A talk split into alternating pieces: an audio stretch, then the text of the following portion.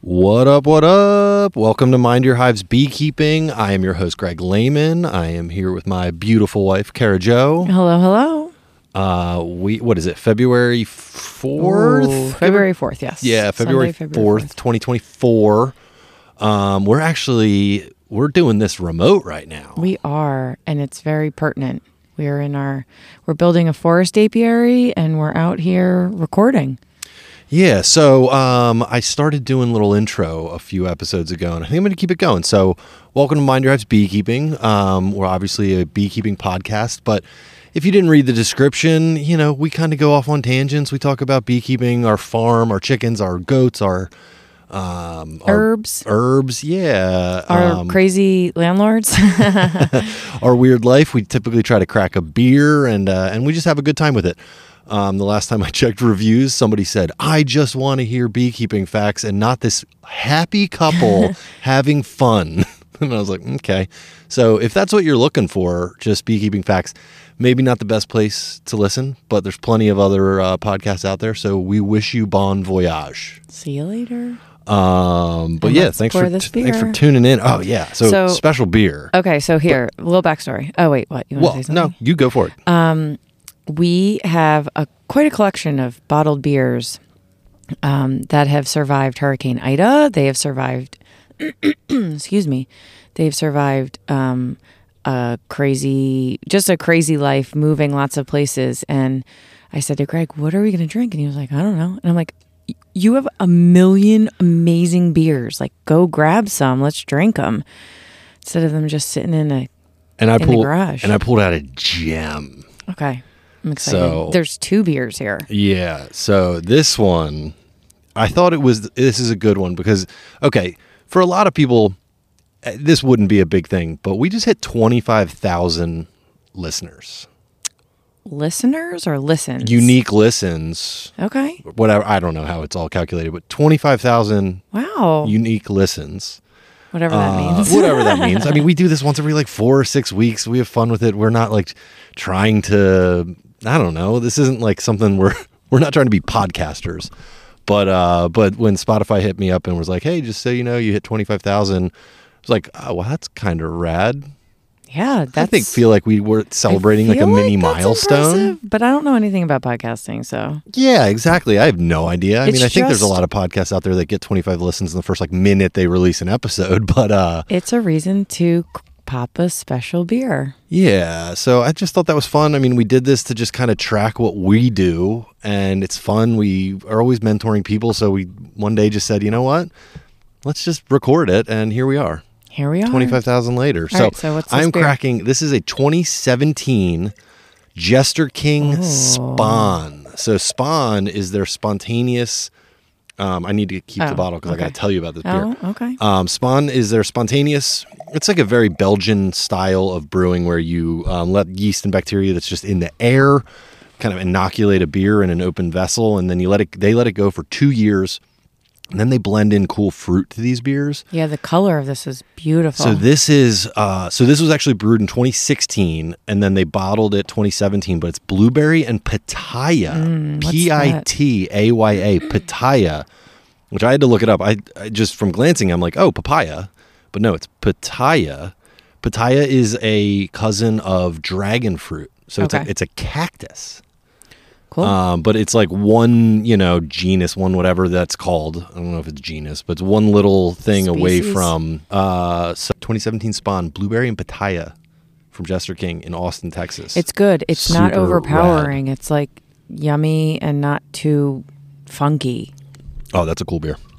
Yeah, you never know something that's been six, seven years. I know when you said that, I'm like, oh boy. It, you know, Kara likes a beer when right away before she takes her second sip, she pours more into her glass, which just- she's doing right now. it's such a little bottle. We might as well pour the whole thing. Um, I think it's funny too. You know, we've we've definitely gained a lot of listeners and followers over the past maybe six months or so. But I never tell anybody we have a podcast. Yeah, I don't tell people that either. Like, Beak- It I- is on our my Kara Jo Skincare's website. You can find the podcast through there. Oh, that's cool. But yeah, I mean, I just I never I don't know. It feels weird. It does feel weird. There's something like it's very intimate. Just like we're telling our beekeeping style, and we're hmm. talking about what we're doing. We're talking about a lot about our failures. And I don't know, there's some that's it's kind of intimate where I just the people I interact with like face to face more regularly, like I don't know. I don't talk about it at all. Yeah, when and then I- people bring it up to us more and more for sure, but like I know, like people have said, like, "Oh, people are talking about your podcast." I'm like, "Oh, they are." I know I'm like, oh, Oh, god. what are they saying? That talk shit. oh. Uh and I do uh yeah. Did we say something bad about like somebody? well like one of our mentees one of our friends was like i don't i didn't want to tell you like what i was doing because i was afraid you'd make fun of me on the podcast Aw. and i was like what and then i also uh, most of the time when we're telling a story it's like an amalgamation of multiple of the same situation like we tend to when people are asking us questions they tend to be very similar to other people's questions and then we just, i just kind of group them together and and, we talk about it think we're talking about them specifically. E- Exactly. And Yeah. it's and it's either we're not talking about you at all or we're talking about you along with like a whole group of other people that had the same situation, give or take. So or like, we're talking smack on people, but we don't talk smack on like our friends. No, definitely not. Well, I hope not. No, I mean on this podcast we talk smack on people. Um, but yeah, I don't know. Whatever. Um, there is I was there is like Spotify does do a kind of like Patreon sort of thing. I don't know what Let's it get is, rich. but but like people send us money. So every once in a while, I'll, there'll be like a drop in of money coming Wait, from you Spotify. didn't tell me this. Yeah, I don't. I never like. I just checked a box like a while ago, and then I never thought about it. I don't even know how you do it. Does it send it to your bank account? Yeah, yeah, Sweet. yeah. It's just called listener support. Okay, thanks guys. Yeah, I, you can't tell who gave it to you or anything. It's just every once in a while, it's like, oh hey, you got some cash. That is so wonderful. Yeah. So whatever, that's fun. That's I, so I feel. I think it's only Spotify. I don't know how it all works. Whatever, but that was pretty cool. Yeah, thank you. Um, in um in non-local news, okay. Is it Australian news? well, Canada and the UK have overtaken Australia. Over Oh, in listeners. Yeah. Okay. So I don't know. Australia started slipping a little bit, and Canada and UK came in over the last couple episodes and took them out. So I kind of think it was my Australian accent that they just said, I'm No, not, you wouldn't not do listening it. to them anymore. you wouldn't do it. I think I ruined it. It was the Rocky accent. I think I ruined it with the cool kids, and now they don't want to hang out with us anymore. man. I came on too strong, You did. You were coming on really strong. or maybe like I was thinking they're in like the they're in like the depth of it right now, right? Like this is like prime beekeeping, like busy beekeeping season for for them. So maybe they just don't have the time. So you know they like Yeah, come up with all your reasons. yeah, you like the dumped. winter time they're bored. They're it's like cuffing or whatever. You know they like latch onto a fat kid in the winter just to get is that cuffing? I have no idea what you're talking about. What is it called? W- women talk about it where it's like, all right, it's about to be winter. Like find a boyfriend. I don't know about that. What? I never heard that before. That's probably good. um, um, all right. So like, what are we're we're in this forest apiary that we're building, and I'm excited to like, I'm excited to get this going. It's interesting. We have to clear. There's all these dead trees. oh my god, this is such an overwhelming task. We're next to a huge bonfire. We've been burning all these like you know just like ah, little twigs and just like and giant big logs. that that aren't going to be able to be used for firewood. So it's we've had a we at one point. So we started doing the burning on our first a few weeks ago. We had the, our first snowfall. We had our first snowfall here in Pennsylvania in like two or three years. yeah, yeah. Um, and we had a snow day, or like you had a snow day. It was so great. Um, so because there was snow everywhere, I was like, let's just have a huge fire. And that fire burned for like four or five days. And I would just come out here and keep throwing stuff on it. And we didn't, we weren't, I wasn't worried about it because there's snow and wetness everywhere. so it was like, let's go. it. But there's like, I mean, how many dead trees are out here? It's dead ash just everywhere, fallen. Oh yeah. I mean, there's just in, in my point of vid, point of view, there's like 40 dead ash trees probably. But then there were also in this space where we're building, there were already just a, an insane pile of dead trees just on top of one another and just multiflora rose entangled over everything. And it would just it's one of those things that I think about that like you have this huge task in front of you that seems impossible all you do is chip away and you chip away And that's literally, we're sitting in the area that was fully covered with fallen tree and just like debris. We, and multiflora rose. and now it's we're sitting. It's clear we're sitting in it. Like, Yeah, this is crazy. Yeah, that's why I was like, let's come back out here. I'm like, I don't want to do any more work, but let's record out here. And it's just, The sun setting. yeah, it just is like you can not to be cheesy, but you really can do anything if you just keep at one, it. one foot in front of the other type Yeah, thing. yeah, I mean, I feel really like that's what we're doing.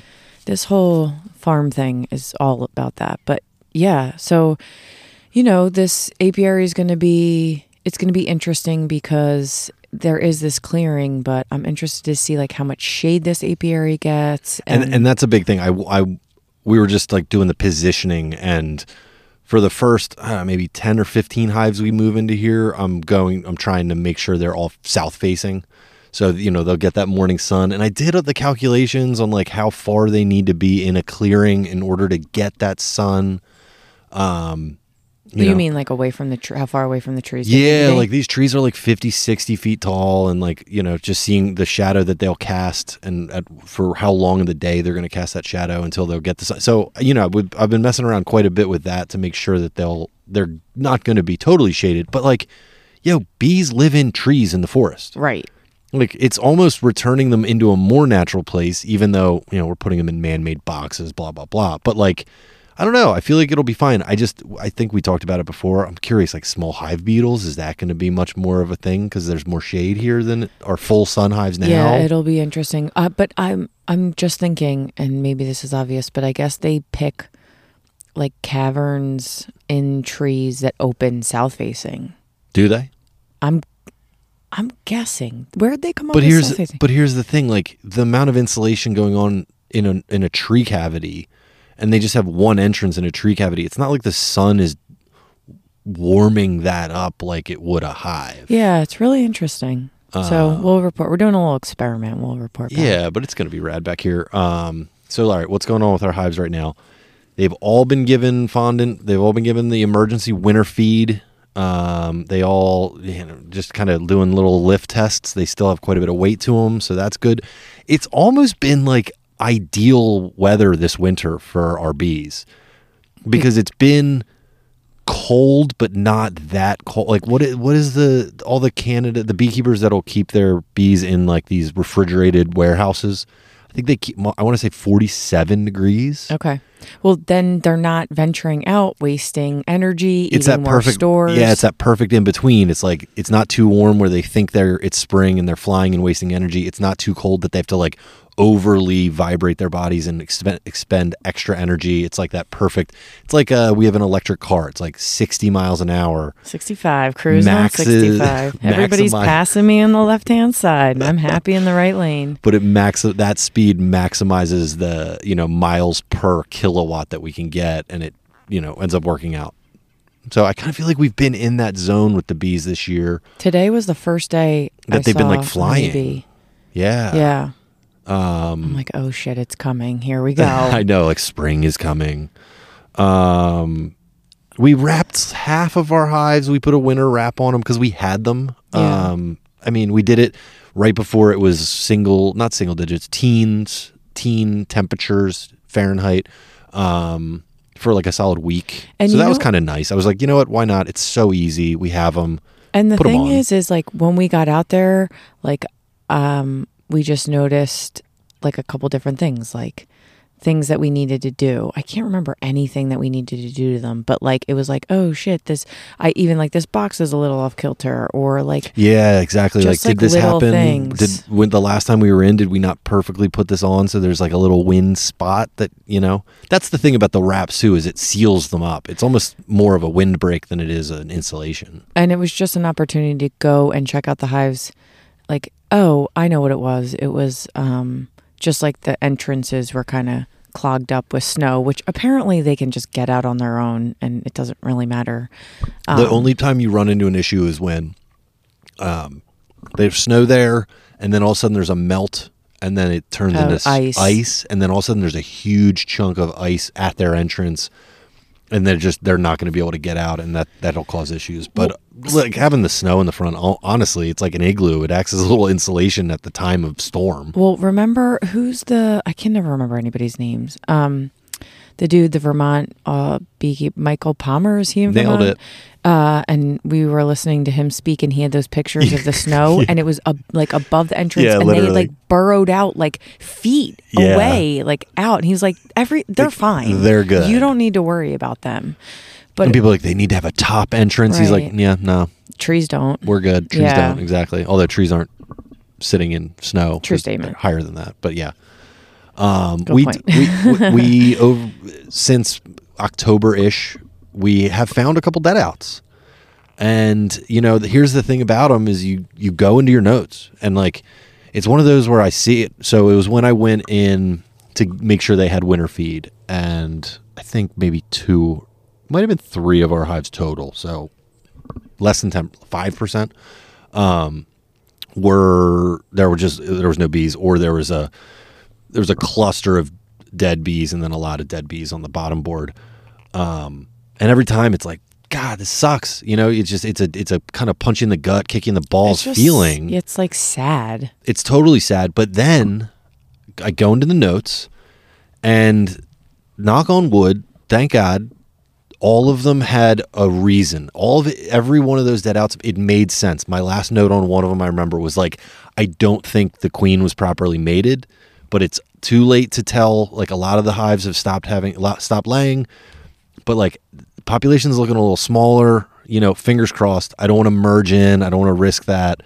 Fingers crossed they're good. And you They're know, not. yeah. So it's like that pattern recognition. That at that moment I said in October went like, yeah, there might be something wrong here.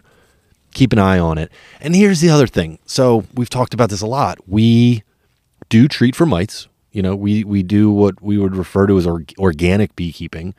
Um, and we use oxalic acid and we use what formic Yeah. Um, and we we only treat when our bees test above a certain threshold for mites. So we do a wash and we count the mites, and if there's more than six, we treat. So what is that? Six out of three hundred, give or take. Yeah, it's like half a cup. Is that yeah, half a cup, three hundred bees. So we see if there's whatever. About half of our hives this year didn't test above six. That's so awesome. So we didn't treat them. They, eh, but yeah, they, you know, there's mites, you know, and it's like, okay, should we have just treated them anyway? Well, everybody gets the winter treatment. And and we we will do it one time in the winter. We go in, we do a vaporization, we knock all the mites off because we know there's no brood. So literally, we're getting ninety nine point nine percent of the mites. Um, so when they come out of spring, they're you know come really coming at a, at a at a clip, like you know They're clean. They're clean. Yeah. and I mean, literally, mites like overwinter in the hive with them, and they literally suck the life out of these fat winter bees, and that's just brutal. So, um, because of us not treating, you know, there's still going to be some mites, whether the test wasn't Of accurate, course. whether they all of a sudden got a huge bump. I mean, maybe they robbed out a dead out that we, you know, we didn't see, and uh, they just picked up a ton of mites. Who knows? But shit's going to happen. Um, and I almost want it to happen. You want dead outs. I, uh, it's so hard to say that. It's well, it's not that you want dead outs, but you want dead outs. I it it show it's when you it shows that you know it's it's not it's a a, perfect survival of the fittest kind of thing. yeah Is that what I, you mean? and I'm not trying to do I'm not there's beekeepers out there that I you know I don't want to I don't want to debate because I don't really it's not my thing with them but it's like they're like no no we want dead bees because you know it was only survival of the fittest so every hive we're not going to treat and only the strongest survive we've talked about this so many times It just spreads diseases. you're and- messing with native pollinators at that point. These are not the bee, honeybees aren't the bees to save. So there's we have a whole episode about that. Yeah, they're agriculture. It's like save the cows. yeah, right.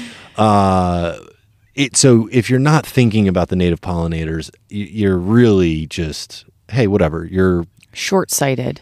yeah, or maybe that's just you just don't care. You know, I mean, Right, but I think that's short sighted, not caring about that. I think it's short sighted. So, yeah, but we get to uh, more than like you want dead outs. it's more like the, because there's dead outs, there's also survivors. That's what I was just going to say. Yeah. Yeah, you get the strong hives and you're like, oh, yeah. so you know and then i make we make sure that come next year i have all those marked i have like our top five favorite queens that we haven't been treated yet I have them all marked, and if they come out a winner and they're looking booming, those are the ones I'm going to use. The Queen Castle, yeah, they're the survivors, and No, just that you have you know that you who the strong stock is Oh, we're when gonna- you have a weak stock. we're we're gonna breed from those bees. That's what I was saying. Tho- those are the first bees that were like, okay, let's fill the Queen Castle up in the spring with their genetics, and let's keep it going.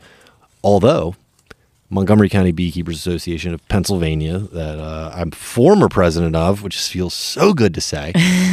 um, I'm pr- I appreciate my civic duty or whatever you want to call it. I enjoyed the time doing it, but I also didn't enjoy the time doing it, and I'm glad to not be doing it anymore.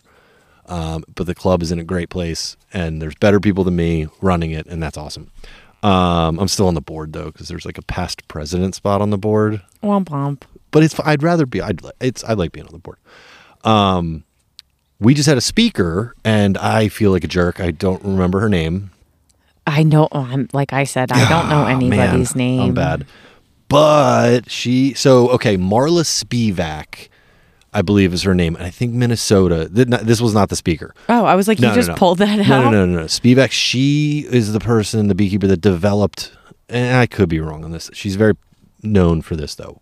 Developed the, um, and what Michael Palmer does in Vermont, um, where you freeze a section of brood, and you come back and you test to see how quickly your bees cleaned out those dead cells. So you literally do like a dry ice freeze of a you know you put a cup over a section of the frame you put dry ice it kills all the brood and then you see how quickly they clean it and that's a way to test for hy- Hygienic behavior. By the way, her name is I, Kara Wagner. Kara Wagner yeah yeah yeah Wagner. um, she was great. Um, but Kara Wagner and she's got some partners.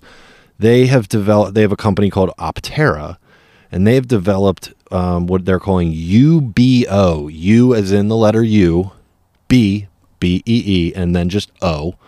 Um, but UBO is a similar method. So you you have that same kind of size circle that you do with that dry ice test I just talked talked about.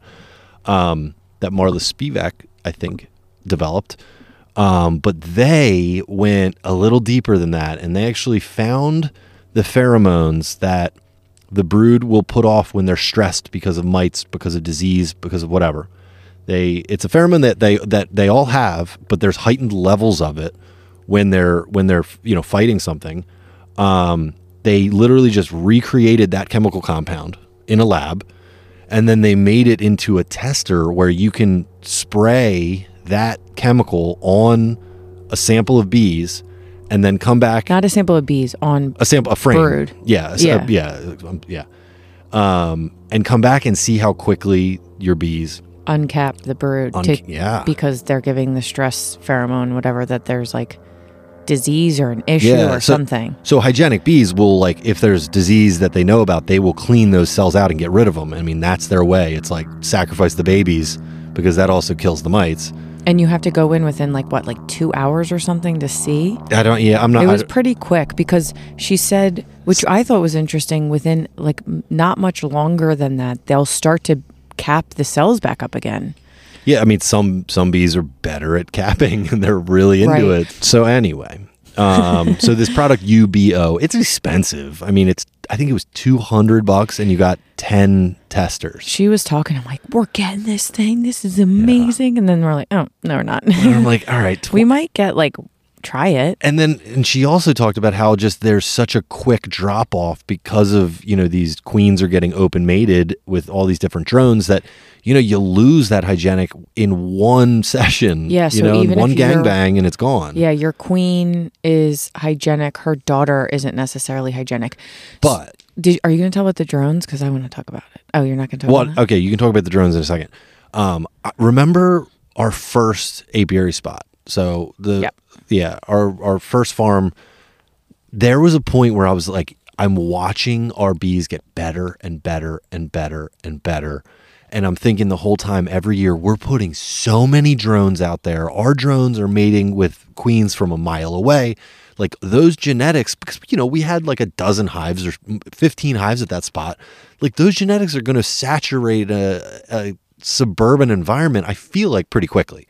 I mean, there's a good amount of beekeepers and some really bad beekeepers around us in that area. But like, I just I I kept going like our drones aren't necessarily helping our colonies because you know they know they need to go away from their queen, so they're not mating with their sisters, half sisters, I guess. Um, or no, I guess it would be a full sister. I mean, they only have the genetics of, Of the mom. mom, but there's no. What would you call that? Well, It's whatever, sister. they have the same mom and no dad. There is no there is no human word for it. Um, so you know, so it's like I I remember at first being like, man, like Hive three is gonna like that drone might might bang Hive one's queen when she goes for her mating flight. That's gonna be great. And then more a little more research, you learn they really don't do that. They go pretty far away to uh, make sure they're not doing that. But I'm thinking it's spreading all these gene. It's getting better and better. And then we move, and here we are. And I'm like, all right, how long before we, you know, have an impact on bees here? The genetics. Yeah, and I think this test is a way to really advance that a lot quicker. Because if we can, if and I think we we're gonna do right, we got to play with this. Ah, This is- yeah, I totally want to think play it's with so. it. I mean, w- with what we're doing right now, I think it's a great thing to do. Um, We're obviously not getting paid for this promotion because otherwise we wouldn't be contemplating if we're going to spend two hundred dollars on this thing. but uh, but I thought that would be a good way to like skip a lot of steps that we've missed moving all of our bees.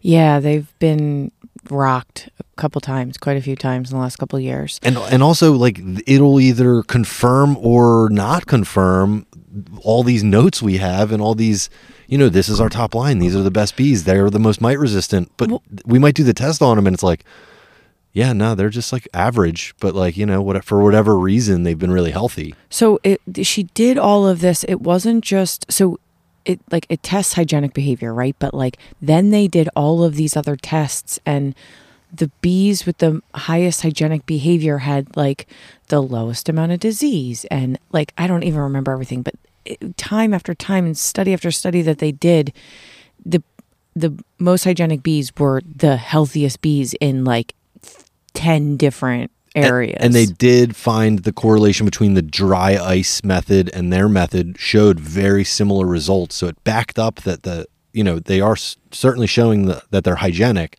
but this was a little deeper and it just got a little it was like you know it's a more accurate test you're not just killing a bunch of bees and seeing how quickly they clean them up you're actually making it look like they're diseased you're speaking their language. yeah which, yeah. that's pretty rad So one thing, she, and she had mentioned this. Go ahead. did you talk about drones you wanted to talk That's about what I want to drones? say All right, now. all Yeah, yeah, yeah. You should drink your beer while I'm talking because I want to open up this other one. Um, I've been doing a lot of the talking. Kara apparently has been doing the drinking. this listen, there wasn't that much in this glass. This is a small bottle.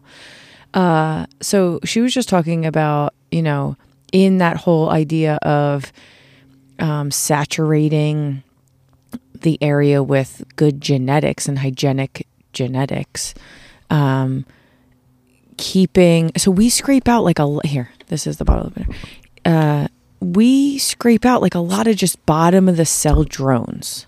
It just you know Yeah, we don't need them. It's like might might treat quote unquote or part of the pest integrated pest management is just like scraping out drones. well, I mean, it's kind of burr comb, and But sometimes it's just like on the bottom. Yeah, it's burr comb, but like I don't do much of the scr- scraping of if the cells are on the actual frame. yeah, It's pretty rare I do that, like, like, like where they should be on the frame. There was a time where I'm like, oh man, I don't want this many drones, and I would scrape those out. But yeah, I mean, you're saying it, but mites te- mites know that they get more of an extra reproductive cycle in a drone cell versus in a regular worker cell. So they congregate and go into those drone cells. So it is IPM. It's an in, it's integrated pest management scraping those those cells. I get it. But I was also thinking that like if and you'd have to mark the hive and you'd have to be like aware going into the hive, but like hives that aren't performing as well, definitely scrape those drone cells. Hives that you want to be like, yes, we want these genetics, maybe even if it is burr comb, just leave it. Just let them be there and um, perpetuate that. So I just thought that that was like a simple What thing. what if we took like drone a drone frame and threw a drone frame in like the Queen Castle? Like got them to make a whole frame of drone. You know, you take a drone Yeah. frame, you throw it in the freezer, and that's a way to to kind of you know collect the mites and kill them off. What if you took a whole drone frame, put that in a in a queen castle before they emerge. All of a sudden, these drones pop out. They're like, wait, what's going on? Where where all our workers? But they've got food, they've got pollen, they've got some honey. It'd have to be a mite resistant one because you don't want them to mite bomb Valid, because they're going to go into other hives. valid. So, what is this beer you just cracked? Yeah. So this is uh, a great brewery in Collegeville, Pennsylvania. Oh, So this is Trouble's End. Um, shout out to, uh, to to some friends that own that, and you know Zach the brewer, Casey, Dave, some people I've known for a very long time, um, and it's like our, kind of our closest brewery. yeah. It's great that there's like a really good brewery and near the food is bomb Yeah. dizzle. and close. It's like 20 minutes. Did I just say 25 minutes. You did. Jesus. Um, so I don't know how to pronounce this. Va- Voces Quorum, V O C E S, Voces Quorum. It is a barrel aged saison with Cabernet Sauvignon and Barbera grapes. Um, so yeah, Vox Venetti. You know that vineyard, Vox Venetti. no. They did a collab with Vox Venetti, and I think this was the first. I want to say this was the first bottle that they released. Like this was a few years ago. It, it's been around. Oh no, never mind. I'm lying. This was a bottle 12, 21, 22. So, but it- it's pretty good, right? yeah, it's good. Yeah, it's cool we beer. haven't been holding on to it that long. but we went through two bottles today, so Um, that's good. so I, I, I, I hinted at this earlier, but I got to thinking like we really don't know other beekeepers' styles and how they beekeep. Like we've bee kept with other people before, but it's more it's more always been like, hey, um, we I could use your help. Can you come help me beekeep? Where then one of us is there, but we're running point on like, okay, this is how we would do it. I've besides like classes early on, I haven't spent a ton of time just beekeeping with somebody else and just f- going like, all right, tell me what to do. Like these are your hives. Let's go. Yeah. Or I have, and it's been people we taught, so they were already doing things kind of our way. Or, yeah. And like when we first started, there was not much YouTube. None of that really was going on. There was a few like, you know, fat guy in Kentucky and like a couple people down south. That guy that never wore shirts, that guy. Yeah, oh, he's still a thing, I think. I got, he, he was good. he's good, but if you look back on the stuff he tells people, you're like he's a terrible, oh, terrible Oh, man. person. Not person, terrible like, coach, mentor, teacher.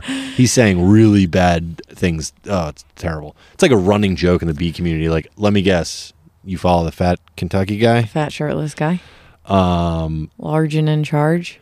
but we so but because of like not really having influence besides we've been very like you know listening to speakers and attending seminars and you know classes and all that we've just like developed our own style right like Yeah, I mean, you i also. feel like it's our own style I have no idea, but I have gone in other people's hives and I've been like, what's happening in this hive? like, what's going on over here? I don't know what they're. I think a lot of people seem to be really hands off.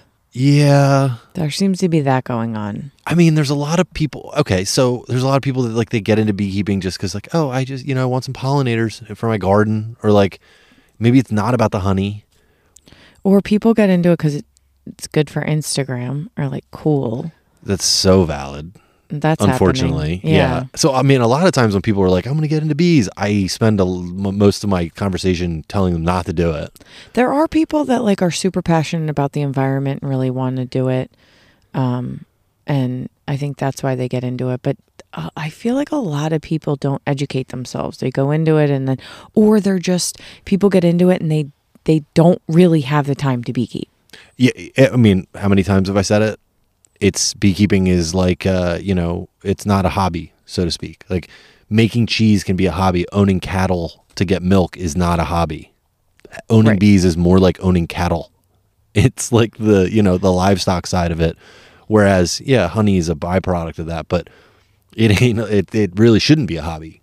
I mean unless you're retired and you've got a lot of time on your hands but for like working people families and all that stuff like it ain't, it ain't a hobby Well, like it's definitely not for us, but like one two hives, that's not going to be that big of a deal. But even trying to but it, those first few years the amount of honey and- time you should spend learning and get just getting to in to know your bees not a lot of people have even just going in once a week in the spring is so hard for so many people yeah, so true. I mean, okay, you're a teacher, right? Like, how difficult would it be for you if you had a family and you're teaching? Oh, and never It would be so hard, even if it's one or two hives in the beginning. That still takes like an hour or two because you don't know what you're doing. Right, it takes forever. So like I, I steer people. I'm like, you should really check out native bees. There's some really great things you can put up in your yard. You can even get like these mason bees. Like you can have involvement in them. It's not totally hands off, but like there's other things you should look at. It's so true because we know how many people do we know like spend all this money or like I'm gonna beekeep and then like two years later they're like oh do you want all my equipment How, I, was just, I was just gonna say how much equipment do we have from that exact situation. Um, yeah we've benefited from those people for sure it would be hard. You know, we, uh, okay, we've 50 hives. Like, n- not very many in the grand scheme of it. It's we're nowhere near a commercial level beekeeper, but it would be hard to have somebody else work our bees. Like that would be. It's such a personal thing. This relationship we have with these little animals. Like it would be hard to have somebody else do it. Like I mean, I guess I could go like, "Hey, I we, I really need you to do like X, Y, and Z," but like. well you also have to make and this was like a big thing when we first Yeah, it's started doing not this so We've black talked- and white. we've talked about this but like I you were like there can only really be one ultimate decision maker in this process. And so like y- you have to be on the same page at least of like the direction you're moving your goals how you like when you run into a problem this is these are our options because there's so many options but like what do we do? What do you like you know it has to be of the same philosophy. And and that was why you know before we started recording this podcast when we would just sit down crack a beer and just talk about what we just saw in the hives that was what we were doing is like getting on making sure we were on the same page and also developing our style and how we want to beekeep and and then all of a sudden And we were like hey let's record yeah. that record it. But like we were overly communicating you and i. Yeah because it was so fun because it was like let's crack a beer and sit on the porch and talk about beekeeping. Shout out to oh man i'm so bad with names. Shout out to there's a couple that hit us up. Um uh, jackie? I think it might be jackie. Was on Instagram? but husband and wife listeners they have uh, their bees 7000 feet up in the sierras whoa how cool is that yeah i yeah i mean what yeah that's rad can we go Super rad. visit them and just talk about like their what their experience. And we, I, I said it like there wasn't many beekeepers, and the ones that there were on YouTube when we started were down south. Like, imagine if Jackie and her husband were just following what we do, but they're seven thousand feet up in the Sierras. Like, it's not the same style of beekeeping. You're gonna have a very different. Yeah, imagine if they were just following our every word and being like, "We're going to beekeep like It Greg and Kara." terrible it idea. wouldn't make any sense at all. Yeah. They're in a totally different climate and environment. Um, so you kind of have to develop your own style because you know how many people have, or, you know, or have mentors that are You're- local. You're making me really want to talk to other people about like in these different situations, like what are the decisions they're making in different ways. Um, so uh, what? Uh, what's her name? K- Kara.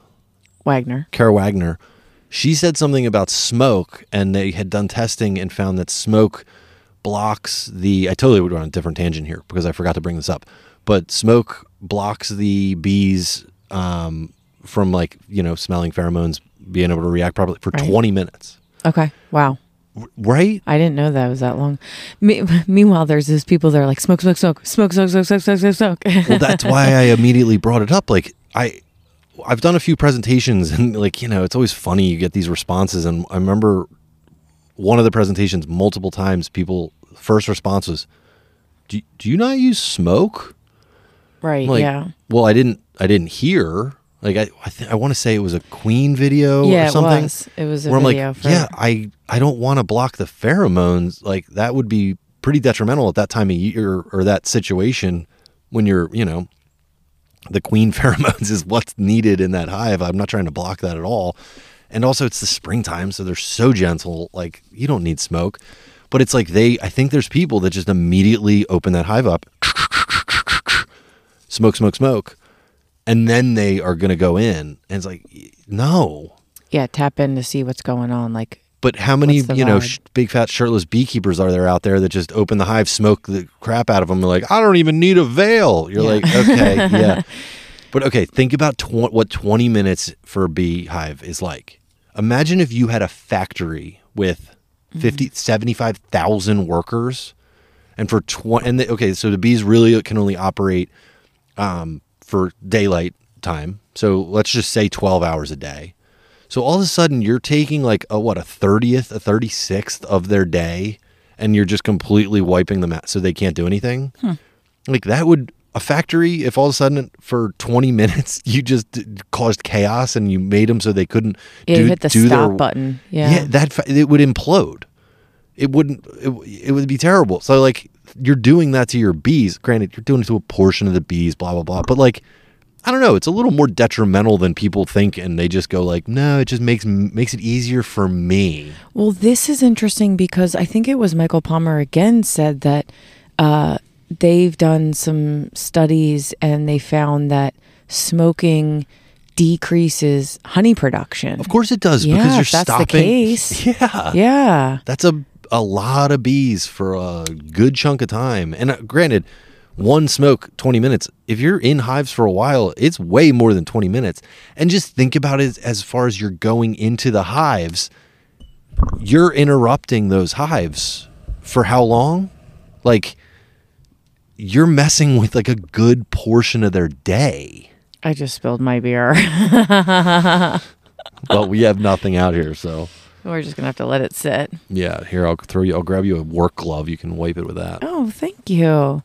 Yeah, so I think that that's good to just like bring awareness to that situation. Maybe like as you go into the spring, noticing just uh, like how much smoke are we using for no reason at all, but you know what I mean? Like overly using it, and when can you kind of cut back? We're having a problem here. This is what happens when you're in the middle of a The woods. ha- yeah woods. Um, so yeah, just be a little bit more mindful of when you're interrupting these bees. And, Yeah, you think know, of what it as you're doing to them.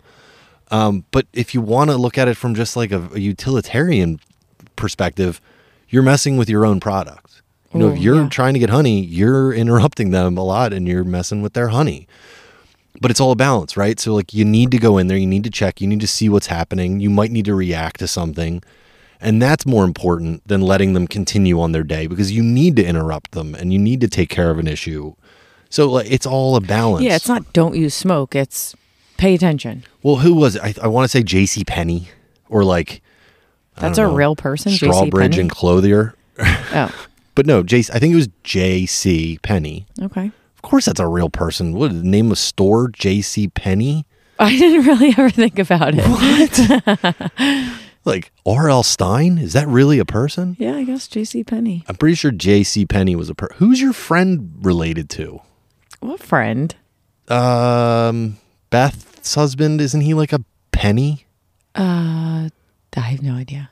He's from a. I think it was more like Tiffany, or you're a Tiffany. I'm a Tiffany. no, oh, you just wanted to bring up that you're a Tiffany. Oh no, it's. All right, you want to know a story? of Me being a Tiffany. Apparently, like three generations ago, there was a big fight in the fa- my family, and my whoever ends up being on my side of the family splits away from the Tiffany, and this was the Tiffany's at this point were were lamp people, but like crazy rich.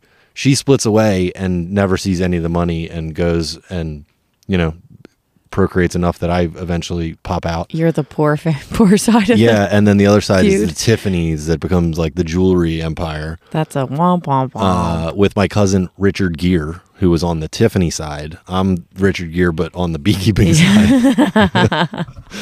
anyway, um, okay, so J.C. Penney. Oh yeah, so I think when he hired upper management, he would take them out to lunch, and if they salted their food before trying it, Oh yes, I did hear this. Maybe from you. he never he wouldn't hire them because he's like you're jumping to conclusions like how are you just gonna even if you know you like salty food it might be salty what are you doing Huh. i don't want a worker that doesn't you Just know as isn't mindless. mindful yeah. yeah. Yeah, people definitely mindlessly smoke. Um, did we talk enough about dead bees no dead bee like okay dead bees isn't a bad thing We we started talking Yes, about it. we talked about like, survivors. Survivors. Yeah, but but you you need dead bees are bad when you don't know why. yeah, because then you can't you can't correct anything. You don't you don't deepen your understanding. Then it's just it's a waste. it is a waste. like It's such a waste. You really and and you never really know why, right? Like it's not it's a best guess. it's not so black and white, but it's a best guess. If you have no info, take notes. Uh, you know, say a lot. Well, take and, notes. And there's always. I remember when I learned about um, hive autopsies, and I was like, I want to do a hive auto- autopsy. And then you look, and you're like, eh, you don't really know. The notes is where it comes in play. That's how you can really figure it out. Coming out of winter, there's a few signs if you find dead bees like that are specific things, but like as soon as they're dead for a few minutes and there's a couple warm spells, you're not going to be able to tell much. They're just all on the bottom. Yeah. Um, I, yeah. It, a lot of beekeepers get into it like, you know, love nature, love the environment, want to help the bees.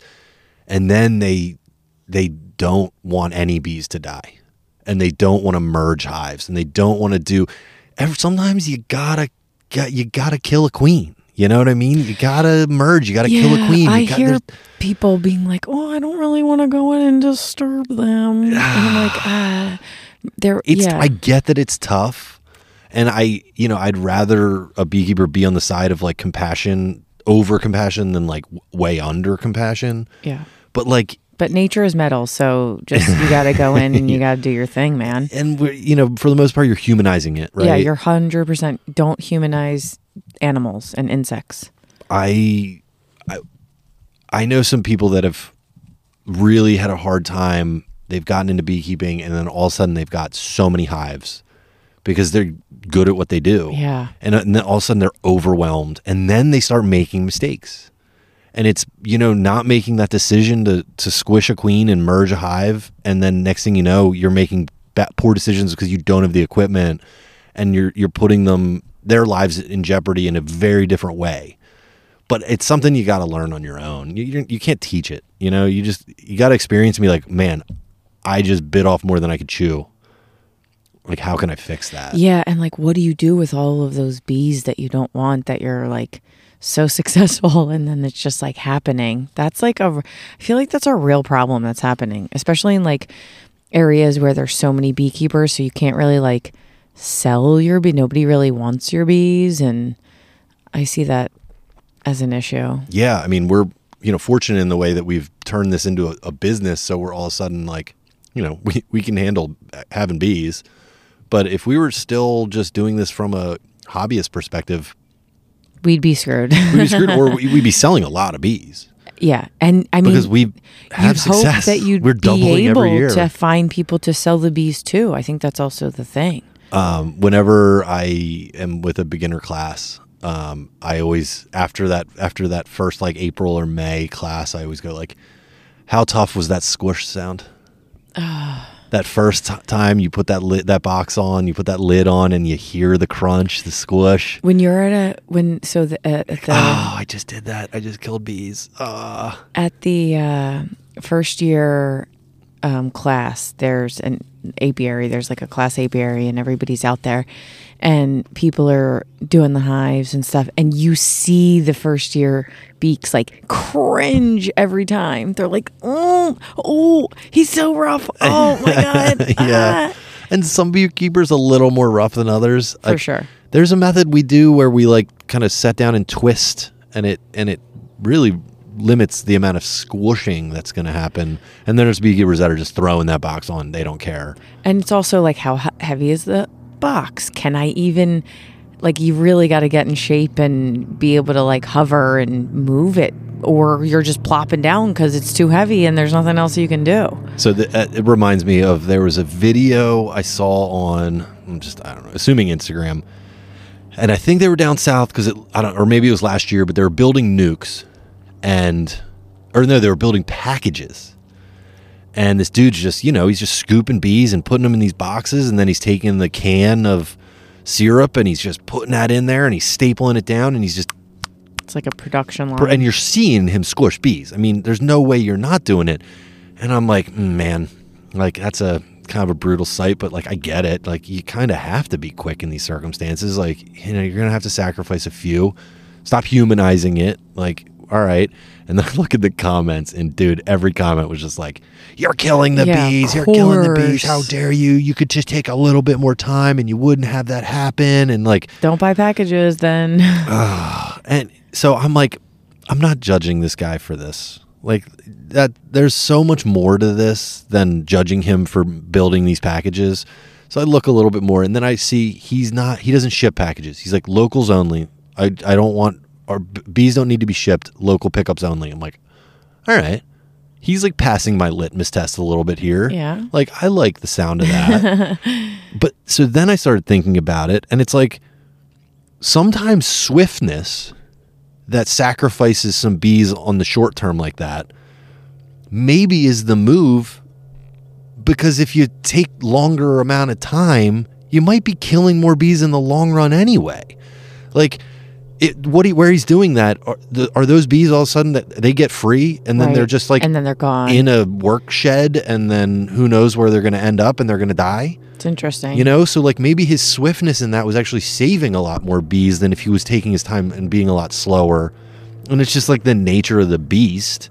But like i, I think you're jumping to conclusions being like you're killing bees maybe he's actually saving bees because of that because of how fast he's moving. yeah and then getting him in there and and that is a situation that you that exists while you're keeping your bees like or wh- while you're beekeeping there's times where there you gotta be quick like shit's going down and sometimes I'm like I'm moving so slow and I need to go faster and I'm like oh, I'm killing you all. yeah it totally happens but if you didn't do that all of a sudden your jacket is full of stingers Yeah. which means a whole bunch of dead bees and then those those stingers are putting out isoamyl acetate pheromone that's giving the alarm pheromone to the other bee. All of a sudden you've got more dead bees when if you just would have been quick and put that box on you, you might have squished a few but you know the the chaos that was ensuing needed right. to end. Yeah. Where if you were just "Oh, i'm just gonna take my time and whatever i'm protected they can sting me like short-sighted it's like you know they're still dying maybe worse so again there's like this balance that you got to figure out. Well it's, I think it just comes back to like humanizing humanizing. Stop humanizing. Stop human out i'm out i'm i always forget the word. Yeah somebody said the other day was like, yeah. oh, yeah. But yeah stop humanizing. Um i mean the same thing uh, like treatments tech t- t- different beekeeping techniques like there's a balance to everything. And you got to find that balance. Like i have a feeling i can be a rougher beekeeper than you. Um or, I don't know. or maybe Sometimes- years past. I think sometimes I'm rougher because I'm weaker than you. Like you can do certain things that I like can't do and you can kind of be swift and more agile than me when I'm just like clunk it on cuz I it's like too heavy and I got it like if it's up too high like sometimes I'm like doing it you're like let me come over here and put that box on cuz you're destroying this hive. And I'm like okay thanks. yeah. But i don't but like there's times that just like you, a bee gets in your veil. You have a hive that's open. You can spend 20 minutes like trying to get this bee out of your veil and you know separate yourself and everything but guess what then you have this hive that's open for an extra 20 minutes and all these other bees you're interrupting and what are you doing to that hive by by what we just talked about Well, and that's like the moving fast. Like sometimes I'm moving slow. This is what I meant to say before. I'm moving slow, and I know that my slow movements are at a detriment to the bees, and I need to move faster, and I can tell that it's a detriment. versus like um we find a random honeybee in the kitchen. I'm like let me nurse you back to health and give you some honey and keep you warm overnight and then let you out in the morning. Oh like oh my god, there was a there was a bee that was at market and I got a lot of bees at my stand because like there's beeswax and there's honey and yeah. and it was Putting so the cold and it was dying and I put it in my hand and I warmed it up and then I gave it some honey and all, all these people but I was only doing the whole market with like one hand not the whole market but like 20 minutes with one hand and I had like a little it was like underneath my glove a little bit and I'm like sorry I'm moving so slow I'm saving this bee. And then everybody Oh was like no but people were like totally into it. And then all of a sudden she flew away. I'm like she flew. Everyone's like yes you saved this bee. And I was like we did it oh my god that's so funny it was so great um oh, that's good I, I it all comes back to like, you know, what's your purpose of beekeeping, right? Like, or or are you beekeeping with a purpose, right? So you're getting yeah, into do you even know what your purpose So is? hey beginners, like first of all, shout out to the people that are getting that are planning to become beekeepers this year that are listening to podcasts that are reaching out like I've had I've had beginners hit me up right in January like January 5th. Boom, hey, I want to can I get on your list to buy bees? Like they're on it. Shout out to those people. They've signed up for a class. They're uh, doing research. They're not just like, you know, jumping in. I really I really love that. I every year I'll get a bunch of people in May that are like, "Hey, can I buy bees?" Like you're not prepared. Like Yeah, you should have you should have figured this out a long time ago. Unless you like open your hives up and you're like, oh man, they're dead. I'll see if I can split. No, I can't split. Let me buy some bees. But the people that are like, oh, this is my first year, like, mm, nah, They've even asked later than that. way later than that. We talked about that before. Um, but yeah, like, are you beekeeping because you want to save the bees, like we talked about? Like, I think this is a, a so you're saying beginners, but I think there's probably beekeepers out there that don't even know why they're beekeeping. I think everybody should take a second, like Yeah. as we start the new season, and be like, okay, why why am I doing it this year? Maybe it's different than last year. is year. it all about you? Is it just like a challenge? Is it something that like makes you feel a certain way? I, I'm- Whatever hey, maybe it that's is. fine. That, that's fine if that's. But like, I don't know. Like, be mindful of like w- figure that out. Yeah, I think that's a you gotta. You might have to look a little inward. Yeah, But or maybe it's like no, because I love honey and I want local honey. right. Okay, cool. Whatever it is, but I think, yeah, I think there could be lots of like beekeepers that have been doing it for years that w- recheck in. Why this year? Why am I still doing it? I, I think it would be good if every beekeeper kind of had their own like mission statement. It's one of the like the, when I worked for this. You bre- love missions. yeah, when I worked for this one brew, for this brewery before they got bought by this shitty conglomerate and tur- started making terrible beer. Um, they were growing and they brought in a person that was like, all right, we're going to develop and it was like all the upper management. It was like, we're going to develop a mission statement. And, and the point of that was every decision that was being, that would be made from that point on would need to fall in line with the mission statement. And I don't remember what the mission statement was, but it turned out to be like two concise sentences and you could literally look back and be like, okay, I'm going to buy hops and grain.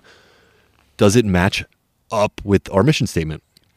All right, we're going to make a new beer. Does it match up with the mission statement? Okay, we're we're hiring somebody. Like every decision, big or small, you could go back and make sure it fell in line with the mission statement. And I think people need to do that too. Like, okay, you're a beekeeper, you're getting into beekeeping for what purpose?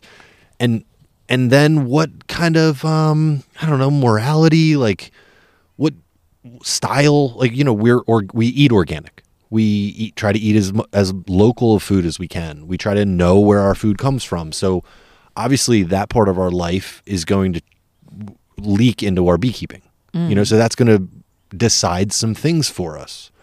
And it's easy for us because that's just who we are and like what we're already doing but like you know maybe you are you're crushing mcdonald's all the time. So i don't know.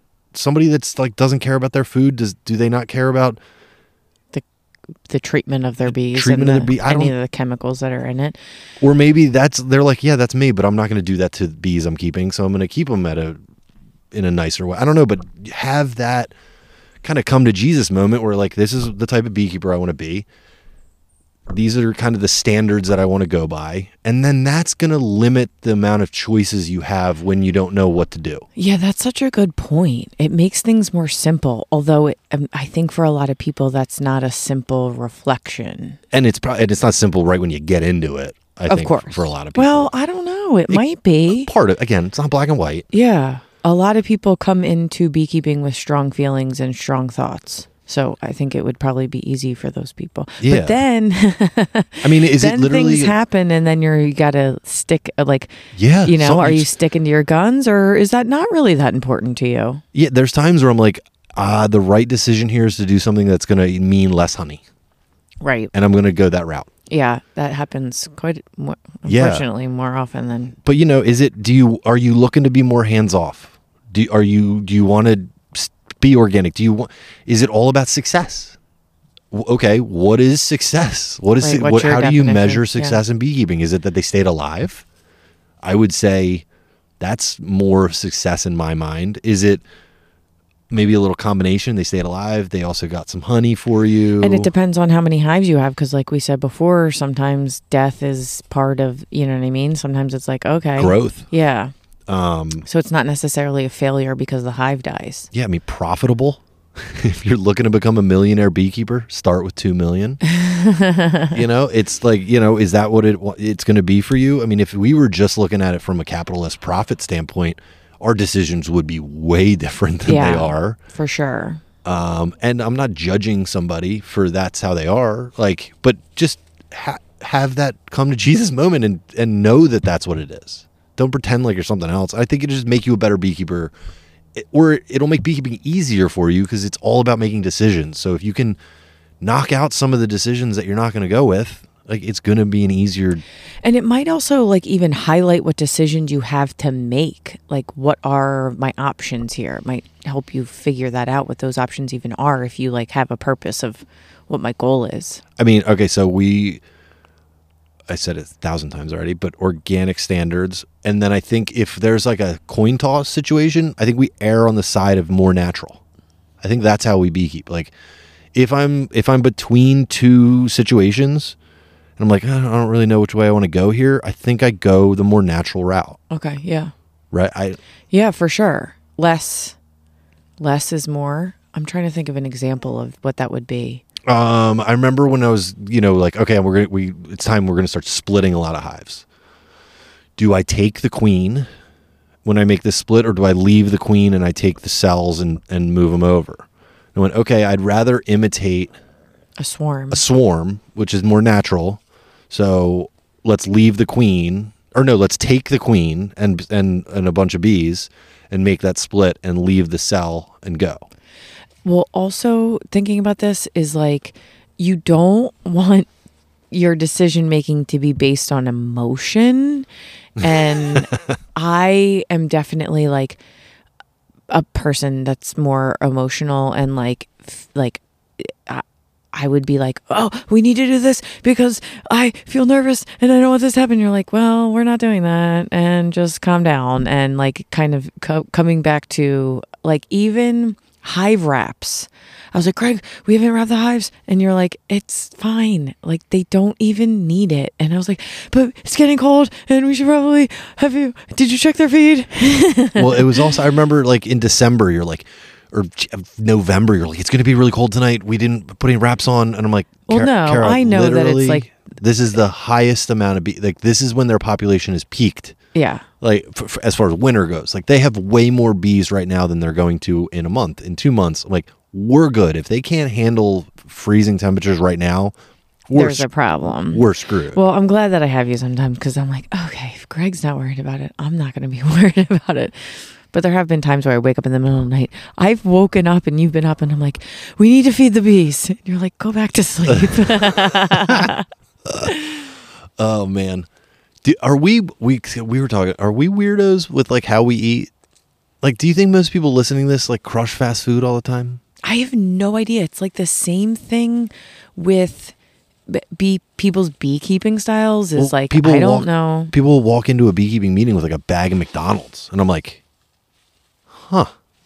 Uh, But everybody eats McDonald's, don't they? D- I Not, don't- I don't. But like, doesn't doesn't everybody eat McDonald's? Uh, I don't know. I don't know either. Are Tell we us. alienating our fan base? Would I we have like think so. twenty six thousand listeners right now if we would have uh if we would be like pro McDonald's? I don't know.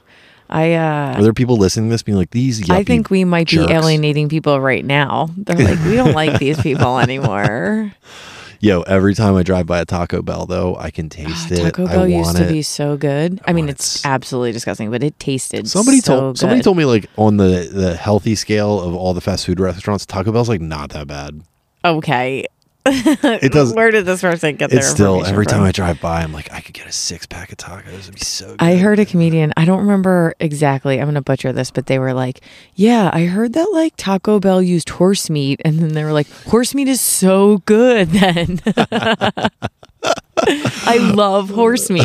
oh man, shout out IKEA. They had like horse meat in their meatballs that oh, were so really? popular. Whatever. They got They're Swedish. They can do whatever they want. Sturgen, Durgen, Bergen. Um, Yeah, so I don't know what this episode. This episode is just a little ramble that we were talking about. You got an herb corner. Oh, I do have an herb corner. Yeah. That's fun. Um, I think I think it was overall um I, I when look I inward to find your way. But I was I was thinking in like this whole this episode when what we were going to talk about. I was like, a lot of beginners are hitting me up about stuff right now. Like this is a time that beginners are they should hear this. And I think Like everybody should hear this. I think Yeah. it's good. I think it's good to just even just remember. Okay, like maybe you and I should even have a conversation like off air, but like, what are our what are we doing? What are our goals this year? Again, because you're going into the hives, you're going into your apiary. Maybe it's just a different situation going in every single year. What's the spring like? I, I don't know. I think it's a really good. I think it's a really good conversation to have. Um, okay, herb corner. Do you want to do a little riff like? herb corner. Okay, so I figured that um, I would pick an herb that everybody has access to easily at the grocery store since we're in the middle of winter, at least where we live, and that is thyme. And um, thyme actually has a lot of um, fingers or uh, in beekeeping. yeah, I was gonna say thymol. Yeah. Um, and that is like a constituent of uh, the the plant, which a constituent is like a you know a photo phytochemistry. You're saying things that are more difficult to understand. It's like a po- it's like the medicinal part of the plant. There we go. The medicinal. There's different properties like like um like essential oils or monoterpene. So that's a part of the plant. Thymol is like a part of the plant. It's a constituent. Got it. Um, I don't know where you're going with phytochemistry though. that is phytochemistry. yeah, I've never heard the word plant phytochemistry. chemistry. Oh, Plant chemistry. really? Yeah. Phytochemistry is just plant chemistry? I that's what I thought. um, but thymol is like antibacterial and anti-inflammatory. So, um, okay, so thyme is we've been talking about energetics of plants, and thyme is warm and dry. So you're gonna want to use thyme in in circumstances where you have like phlegm and like wet like coughs, and you're sick with like this like this productive. And that would be a cold. You'd be cold and wet. yeah. What- what- no, no, I'm serious. Yes, So it you're would be saying- like a this cold. I, I don't know if people cold is a little bit more complicated, but like if we're just talking about like the bronchi and like if you have like a lung kind of infection with or a sinus infection that's like producing wet and and it, there's stuff in there because sometimes you're really dried out and like you cough Right. and you can't get anything up that would be that would be something that's dry. So you want to use the opposite. So if you have like this wet cough you want to use a dry herb for that. That makes sense. yeah. So thyme like I, it's antiviral it's antibacterial it's an expectorant. It helps um, get rid of all of those things. It helps bring things up from the lungs. I really am wondering if thymol does help like um, the health of the bees as it's as it's hurting the mites. I don't even know if they know that, but it just is interesting. Um, and so if you if you're sick in this way, um, like colds, flu, bronchial congestion, we had talked episodes back about garlic and the antibacterial nature of garlic, and garlic and thyme make a really nice combination. Or I wonder if it's just the drying out is what affects the mites. And that's what hurts them because they need like a moister environment or something. And I don't, yeah, Yeah, it's I'd be curious. I've never looked into like actually how it works. Like Yeah, oxalic, I know is like it burns their hands, and, Yeah. and that's even a argued thing where Hmm. people say that's not not what's happening. Um, but yeah, I, I don't know what thymol. yeah, it's well, and uh, it's just thymol that they use. I don't know. No, Yeah. no, no. That's just like the the most active of the compounds that's in it. Okay. Um yeah, so it's antibacterial, antifungal, antiviral, anti-inflammatory. Um so it would be good for like if you wanted to even like something yummy you could do when you're sick is like crush some garlic, let it sit for 15 minutes, let it kind of get its antibacterial properties all geared up, put some thyme in there, put some olive oil in there, eat a piece of bread. And snort it. Just Ah, snort it. Sounds so good to me. Um, or just like add it to soup, like not cook it in soup, but just like fresh. Um, Yo, people, fresh garlic, 15, crush it 15 minutes later, just put it on food. mm. I mean, I love that, but it's so crazy good for you. And also have your partner eat the same thing because you're gonna stink. Uh, I'll send Kara with uh, food, usually like leftovers for work. And I'll be like, oh man, or that dinner was so garlicky. Like, I feel bad. Her students are like, oh like man. hi. uh, so also, um, if you have a sore throat, thyme is really good. So Greg woke up with a really sore throat the other day and text messaged me and he's like, "My throat is so swollen. This is crazy." And I said, It wasn't my throat, it was the uvula. "That was like my little bulb- thing that hangs down. Yo, it was crazy. It. I woke up and I thought I started, like choking, and I thought I had something stuck in my throat. Don't give too many details. This was gnarly. And I reached in. Oh, oh, I reached in and it was like, and I, I, tou- I could touch it. it. My uvula was oh. resting on top of my tongue and causing me to gag. And I thought there was just a growth in my throat overnight. And I was like, well, I'm dying. I'm dead. I'm dead tomorrow. there were really good pictures on my camera roll.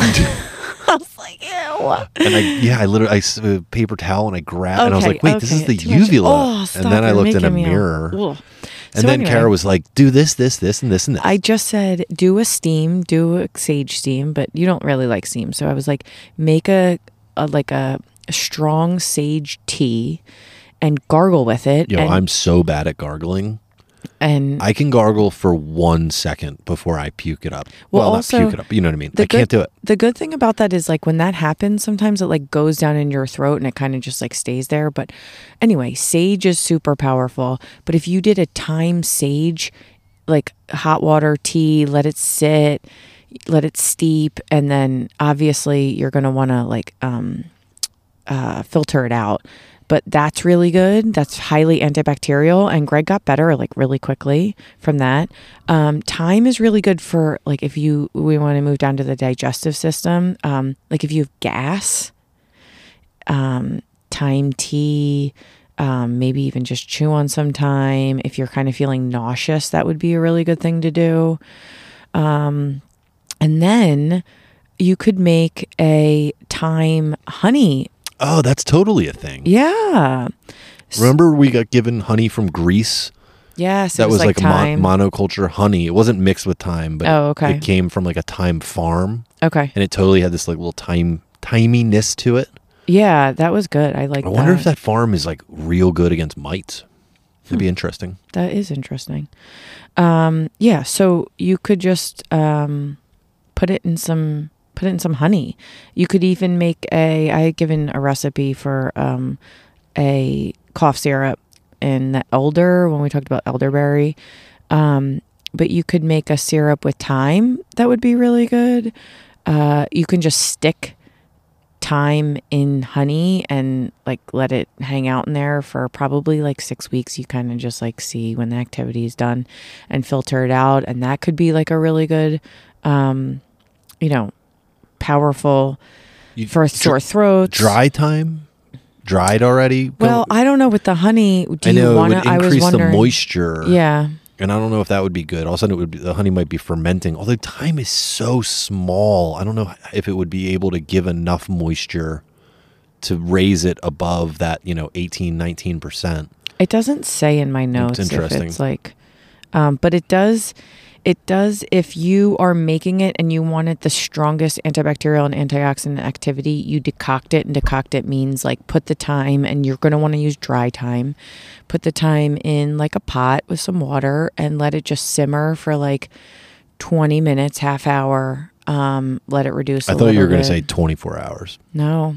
And then Okay. strain it out and that had the the um the strongest antibacterial and antioxidant. So yeah, thyme. Like if you're thinking about, you know, you're planting your gardens or um, you know, just buying dried thyme. Um, thyme's like a little bit annoying because it is so small. It's like hard to but I find if you just like chop it up, just chop it up really small, like you can't even really tell that it's like annoying. Or if you're going to put it in honey, just keep the sticks, keep the twigs like whole. Don't chop them up. and then you just pull the whole twig yeah. out. And then if there's like a little thyme, who really cares? So yeah, that's thyme.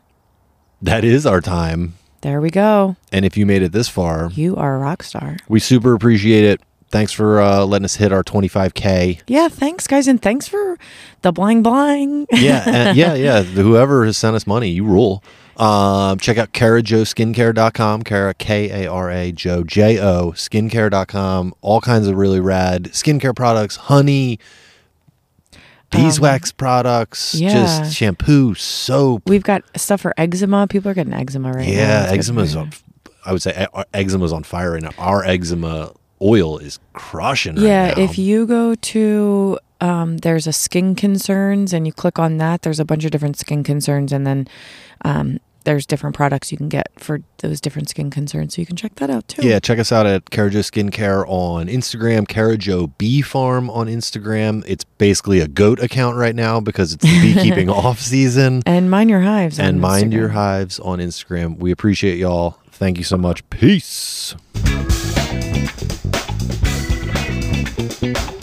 Da-da-ba-dun-da-da-da-bu-du-da.